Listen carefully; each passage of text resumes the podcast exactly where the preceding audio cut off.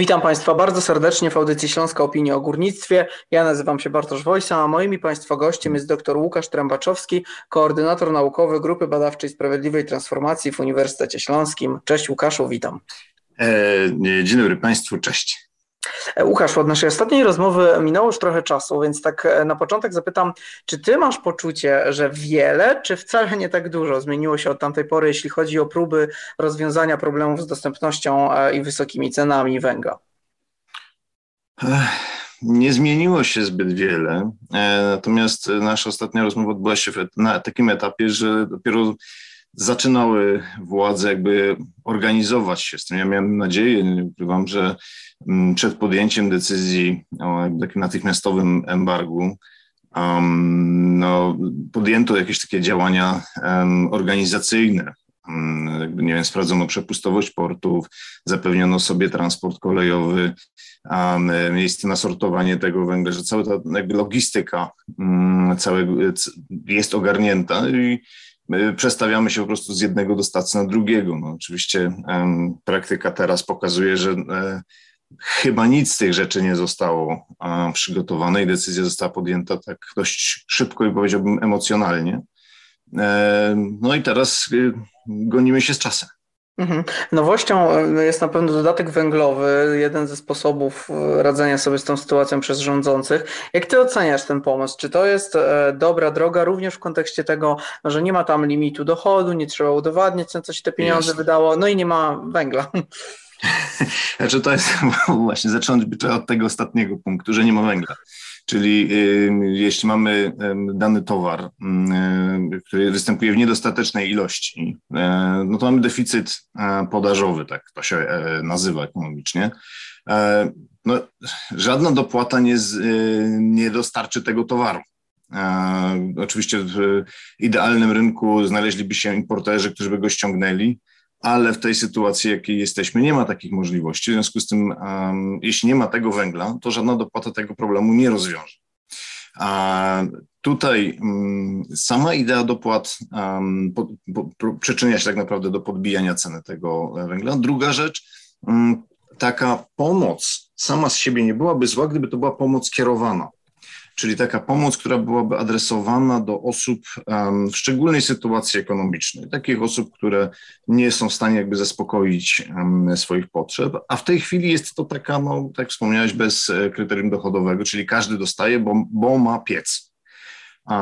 Jest to, mm, powiedziałbym, e, podwójnie niesprawiedliwe, dlatego że ci, którzy e, mają dobrą sytuację ekonomiczną, mogą sobie pozwolić, dostaną dokładnie takie same pieniądze jak ci, którzy mają kiepską sytuację ekonomiczną. E, a po drugie, no, ci, którzy nie mają akurat pieca węglowego, tylko um, ponieśli jakiś koszt e, inwestycyjny i, i, zmienili źródło ogrzewania na mniej emisyjne, no, w tej chwili zostali zasadniczo no, wręcz ukarani e, tym. W związku z tym skutkiem ubocznym, długofalowym skutkiem ubocznym będzie no, pewne zaprzepaszczenie e, długotrwałego wysiłku namawiania Polaków do tego, żeby te e, kotły zasypowe, żeby te tak zwane kopciuchy e, powymieniali na mniej emisyjne źródła ciepła. Bo w tej chwili przekaz jest jasny. Gdybym był wymienił, to bym nie dostał. Teraz nie wymieniłem, a no to mogę, to dostanę i lepiej zostać przy sprawdzonym źródle. Tak? Więc w długiej fali tworzymy sobie problem bo gdybyśmy mieli e, ten proces odchodzenia od ogrzewania węglem w Polsce dalej posunięty, to dzisiaj być może e, e, musielibyśmy zabezpieczać sobie źródła gazowe, tak słyszymy zapewnienia, są w lepszej sytuacji niż węglowe, ale nie mielibyśmy tego problemu z tym deficytem węgla. Więc stąd moja ocena całości programu jest raczej negatywna. Mhm. Kolejnym punktem, no, też w tym temacie zaprzepaszczenia wysiłków, no to czasowe zniesienie jakości norm paliw stałych. Ja rozmawiałem niedawno z przedstawicielem Polskiego Alarmu Smogowego i wniosek z tej rozmowy był taki, nie wiem czy się z nim zgodzisz, że jest to chyba taka no, biała flaga wywieszona przez rząd, no, która zresztą może doprowadzić do regresu starań poczynianych z kolei w walce o czyste powietrze, czyli ponowne zwiększenie problemu smogu. E, e, tak, no to z pewnością. E, natomiast ja to czytam trochę. Nie, jakby nie, nie e, podważając tej, tej linii argumentacyjnej, która padła, ja to czytam trochę jakby przyznanie przez rząd, mm, takie nie wprost, ale jednak przyznanie, że węgiel, który sprowadzi, e, nie będzie mógł spełnić tych norm jakościowych, które sam rząd ustalił. W związku z tym uchyla sobie te przepisy, no bo przywieziemy wam jakikolwiek węgiel e, i ten co, co dotrze, to, to, to, to musicie mieć. A z, informacje, które płyną ze, od właścicieli składu, pozwalają na takie przypuszczenie, że ten węgiel, który przypływa, jest jednak znacznie gorszej jakości nie znam jego parametrów, więc to jest tylko moja spekulacja, ale tak, tak czytam e, tą decyzję. Mm, mhm. No i e, dodatkowym ryzykiem, też długofalowym, o którym znów, jak mam wrażenie, się nie myśli, jest to, że mm, możemy utracić środki e, unijne na ten KPO, tak czyli Krajowy Plan Odbudowy, przeznaczone na poprawę efektywności energetycznej budynków. Bo tam te milestone są tak skonstruowane, że te kamienie e, milowe są tak skonstruowane, że powinniśmy e, poprawiać efektywność energetyczną, a tego tutaj w ogóle nie ma. E, w związku z tym, no, mam wrażenie, że o tym się nie myśli, a otwiera to trochę furtkę do sprzedawania różnych mieszanek.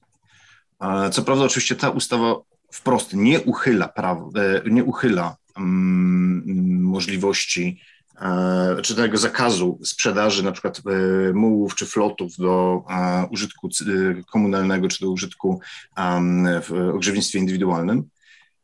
Jednak mm, skoro nie ma normy jakościowej, to zasadniczo pewne mieszanki jakieś może jednak spełniają te kryteria i można by to sprzedawać. Nie jest to czysty flot, tylko to jest jakaś mieszanina no, obawiam się, że tutaj e, w miarę jak będzie coraz bardziej sytuacja się zaogniała, to takie, taka furtka do takiego kombinowania się stworzy. No i też pytanie, czy jak już ten okres, no na razie to jest 90 dni, jeśli nic się nie zmieniło, no to pytanie, czy ludzie faktycznie będą patrzeć w ten kalendarz i czy nie przystaną już dłużej e, no, przy tym, żeby palić właśnie tym węglem niskiej jakości. Pytanie, czym będą palić, to jest w ogóle dobre pytanie. No, tak, jeśli węgla nie przybędzie, a są przesłanki, żeby podejrzewać, że nawet jeśli go przybędzie, to nie w wystarczających ilościach, że powstanie deficyt. I tutaj eksperci różne proponują te e, wolumeny, no ale są to jednak miliony ton, czyli 3 e, do 5 milionów ton, takimi się spotkałem wypowiedziami, więc to jednak jest spory e, wolumen. No to pozostają pozostają jakby dwie drogi. Tak? No jeśli mamy deficyt mm, podażowy, mamy e, mm, problem z zaspokojeniem podaży, no to albo zwiększamy podaż. I to rząd próbuje robić, ale wiele wskazuje na to, że nie podoła temu. A drugie to zmniejszenie popytu. No i tutaj pierwszym e, krokiem, który widzę, że jest realizowany, to jest substytucja, czyli zastępowanie jednego paliwa drugim, z, od znajomych z Wydziału Przyrodniczego dostaję w tej chwili maile, w których um, widać, że w lasach piły poszły w ruch. W związku z tym lasy państwowe wyprzedają swoje zapasy drewna i podejrzewam, że tutaj zwiększa się także ilość drewna na cele opałowe, żeby zastąpić jedno paliwo drugim. I to jest takie działanie doraźne, no tylko że ten las z roku na rok nie odrośnie. Więc tu jest pewne mm, znów myślenie krótkoterminowe. Natomiast zmniejszenie popytu można także zrobić przez ograniczenie zużycia energii. I to jest e, terra incognita, mam wrażenie, w naszym e, państwie, ponieważ nie ma, w ogóle nie widzę płynących e, od władz centralnych komunikatów. Słuchajcie, nadchodzi trudna zima, pora zacząć oszczędzanie energii. Nie widzę żadnych przygotowań, mm, żadnych planów e, awaryjnych. E, pamiętam e, różne podśmiewuszki z Niemców, że oni będą wyłączać baseny, ale to jest w sumie taki nisko wiszący owoc. Tak? Jeśli, dajmy na to, w Katowicach mamy cztery baseny, to jeśli dwa z nich wyłączymy, to nadal ta usługa dla mieszkańców jest w jakiś sposób zaspokajana. Z pewnością nie dla wszystkich w takim samym stopniu jak do tej pory, ale to nie jest jakieś wielkie poświęcenie. To jest tylko przykład oczywiście. E, tych pól oszczędności jest wiele i mam wrażenie, że nie podejmuje się żadnych takich działań. Na dobrą sprawę chciałbym wierzyć, choć, choć nie bardzo w to wierzę, że przygotowywane są plany awaryjne na poziomie krajowym i niższym dotyczące tego, co się stanie, jeśli rzeczywiście na prąd w ogóle braknie w, w czasie zimy. Albo że są przygotowywane plany awaryjne, co się stanie, jeśli ciepłownie nie będą w stanie zaspokoić potrzeb e, cieplnych mieszkańców. Mm, wręcz mam wrażenie, że to jest trochę takie życzeniowe myślenie i zaklinanie rzeczywistości, że okej, okay, my wam dowieziemy węgiel, będzie wszystko dobrze, nie przejmujcie się, e, nic was, e, nie, nie będzie to kosztowało was żadnych poświęceń, z niczego nie musicie rezygnować. Prawda jest taka, że rzeczywiście, że jeśli paliwa nie będzie, to ceny jego będą rosły, także dojdzie do wyrównania podaży i popytu. Ale w ten sposób część ludzi zostanie po prostu bez możliwości e, jego zakupu, bo przekroczy ich e, możliwości dochodowe. Czyli mm, nawet jeśli ten węgiel się pojawi, to okaże się, że jest za drogi. Tu jest e, pewien problem. Mhm. Jak to wszystko, Łukasz, co się dzieje dzisiaj, może wpłynąć na sprawiedliwą transformację i czy te problemy no, nie opóźnią tego całego procesu, który jest planowany? Okej. Okay. Hmm. E, ja bym e, popatrzył na to przez pryzmat e, województwa śląskiego, bo ono mi jest najbliższe. Dlatego, że nas, to jest trochę powtórzenie z tego, z naszej ostatniej rozmowy, ale to wręcz się uwidoczniło bardziej. Spodziewam się pewnego dualizmu rozwojowego w województwie. Z jednej strony, ze względu na te potrzeby energetyczne państwa, które, jak okazało się, są e, tak, tak mocno związane z węglem, że nie jesteśmy w stanie zastąpić nawet importu z Rosji, że mamy kłopot z zastąpieniem tego importu z Rosji, e, spowoduje, że będzie presja na to, żeby jednak ten węgiel na Śląsku wydobywać. A z drugiej strony oczywiście ta presja dekarbonizacji nie zniknęła. Ja się zajmowałem przez długie lata socjologią ryzyka, czy taką teorią społeczną ryzyka. I tam jest taka koncepcja mm, dość nośna amplifikacji, czyli wzmocnienia ryzyka. Otóż wydarzenia, które się dzieją w, w świecie, wzmacniają pewne ryzyka. Ryzyk zagrożeń jest tak wiele, że my jako ludzie nie jesteśmy w stanie na wszystkich się z nich skoncentrować. Byłoby to raczej niezdrowe dla naszego e, to zdrowia psychicznego, niekorzystne dla naszego zdrowia psychicznego, gdybyśmy chcieli się przejmować wszystkimi ryzykami. W związku z tym dokonujemy pewnej filtracji. To, co jest najistotniejsze, koncentrujemy się na tych zagrożeniach, które są najistotniejsze. A w nowoczesnym świecie oczywiście te zagrożenia ulegają wzmocnieniu i pewne wydarzenia uświadamiają nam, że dane ryzyko jest, że jest ważne i że e, istnieje. I w tej chwili mamy w naszym kraju takie, czy w ogóle w, w Europie, wzmocnienie tego, podbicie, taką amplifikację tego ryzyka bezpieczeństwa energetycznego. A, tylko, że my żyjemy w świecie, który można nazwać nową normalnością. To znaczy, wczorajszy e, kryzys jest dzisiejszą normalnością. Tak, wystarczy popatrzeć, co się stało z COVID-em. On, on nie zniknął, ludzie nadal chorują, nadal umierają na COVID, ale właściwie temat zniknął. Mało kto do niego wraca. A przyzwyczailiśmy się, stał się elementem normalności.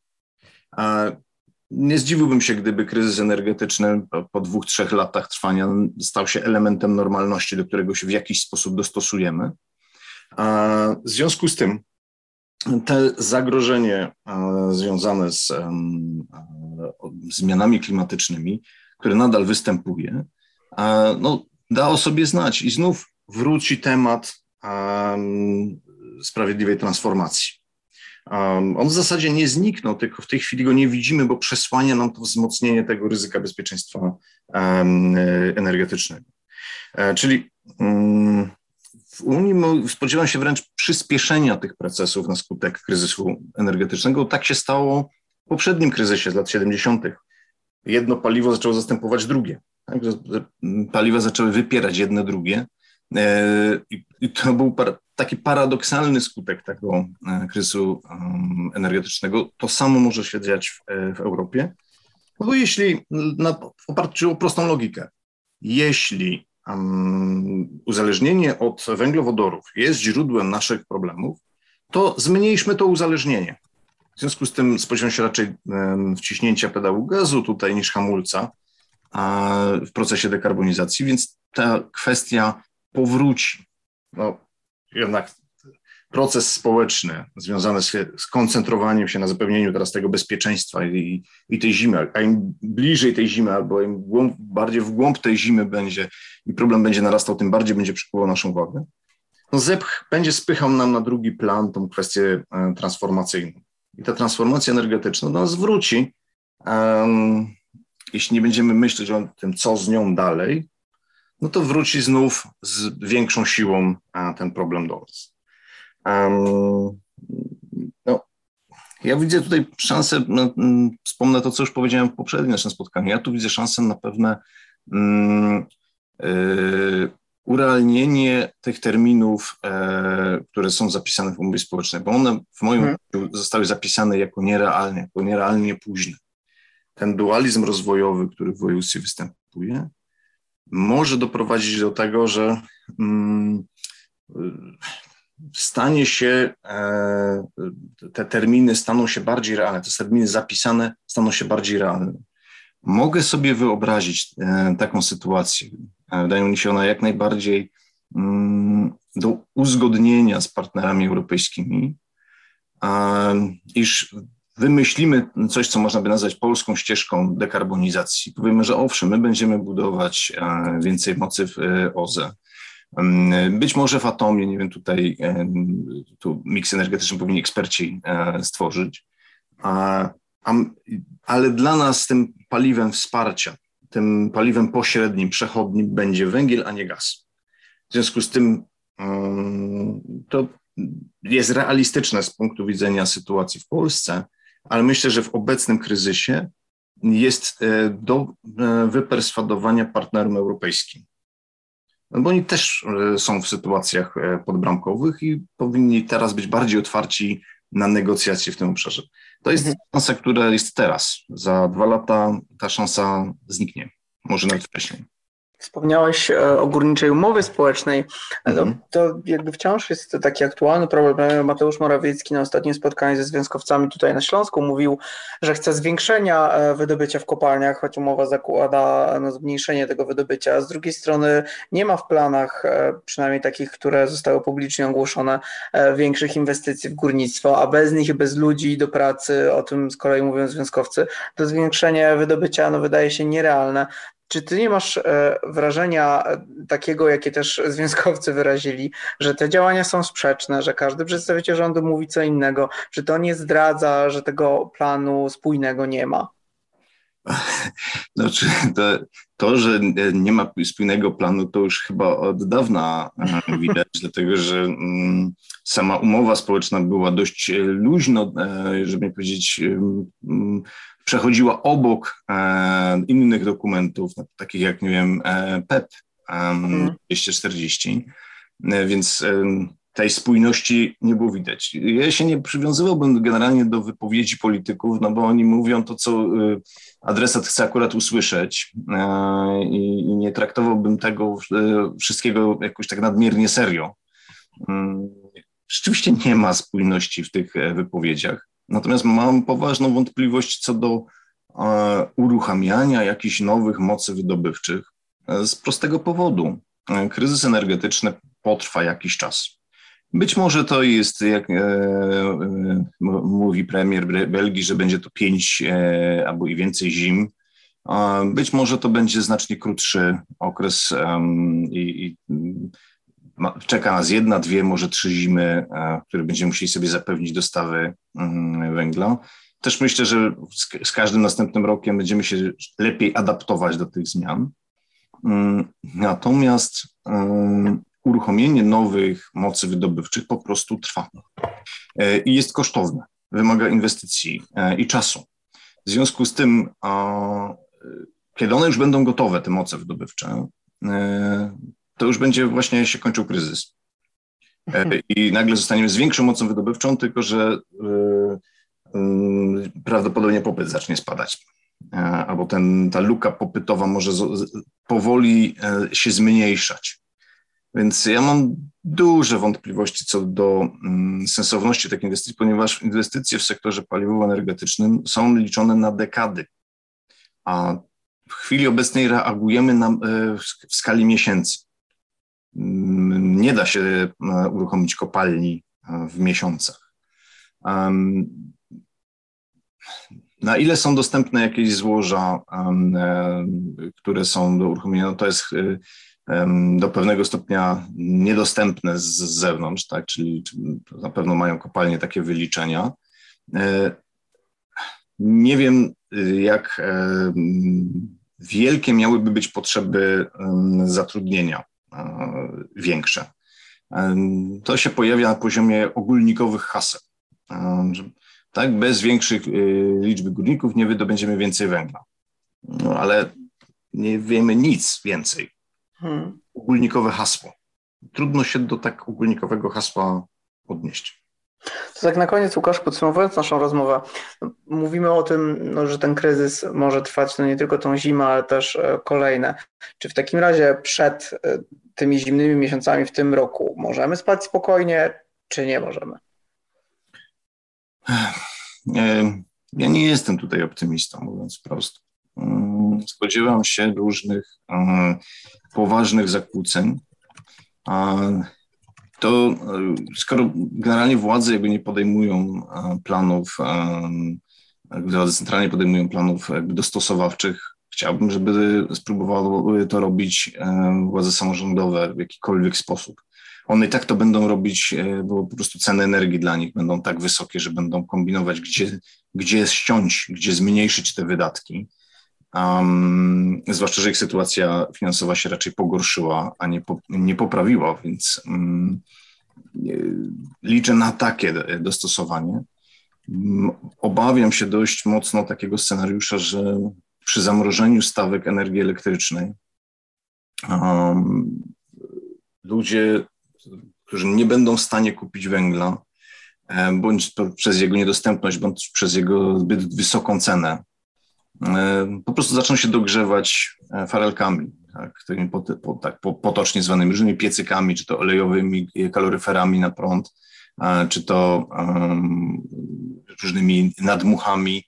Um, I to będzie zwiększało zużycie prądu. A to już jest czarny scenariusz dla energetyki. Gwałtowny wzrost zużycia prądu zimą bo y, szczególnie te skrajne miesiące, skrajnie upalne i skrajnie zimne są wyzwaniami dla naszej energetyki. A jeśli akurat u sąsiadów będzie kłopot, przecież może być, no to możemy y, mieć tutaj nie tylko chłodno, ale też i ciemno. Więc ja, się, ja jestem raczej um, pesymistą w tym obszarze. Mhm. No będziemy na pewno śledzić e, rozwój wydarzeń e, w tych sprawach. Tutaj jeszcze ważna informacja e, dla naszych słuchaczy. Na koniec o sprawach dotyczących górnictwa, smogu, klimatu i nie tylko. Możecie Państwo codziennie czytać na naszej stronie internetowej śląskaopinia.pl. Będziemy też oczywiście informować o tym, jak rząd radzi sobie i czy sobie poradzi na czas z tym problemem. A ja dziękuję Ci bardzo za rozmowę. Naszym gościem był dr Łukasz Trębaczowski, koordynator naukowy Grupy Badawczej Sprawiedliwej Transformacji w Uniwersytecie Śląskim. Dziękuję bardzo. Dziękuję Państwu za uwagę. E, dziękuję za zaproszenie.